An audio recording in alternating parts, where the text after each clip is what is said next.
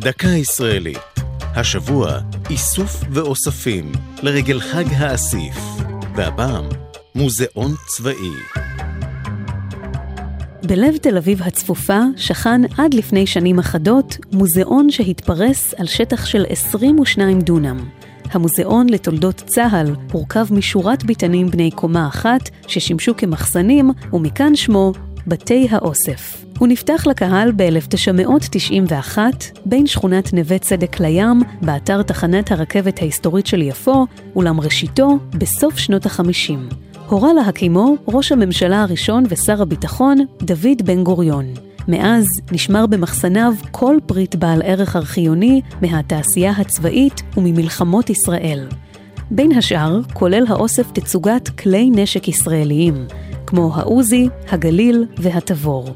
בביתן הטרור הוצגה תערוכת שלל שנלקח מארגוני המחבלים. בביתן אחר חנו מכוניות השרד המקוריות של ראשי הממשלה ושרי הביטחון לדורותיהם.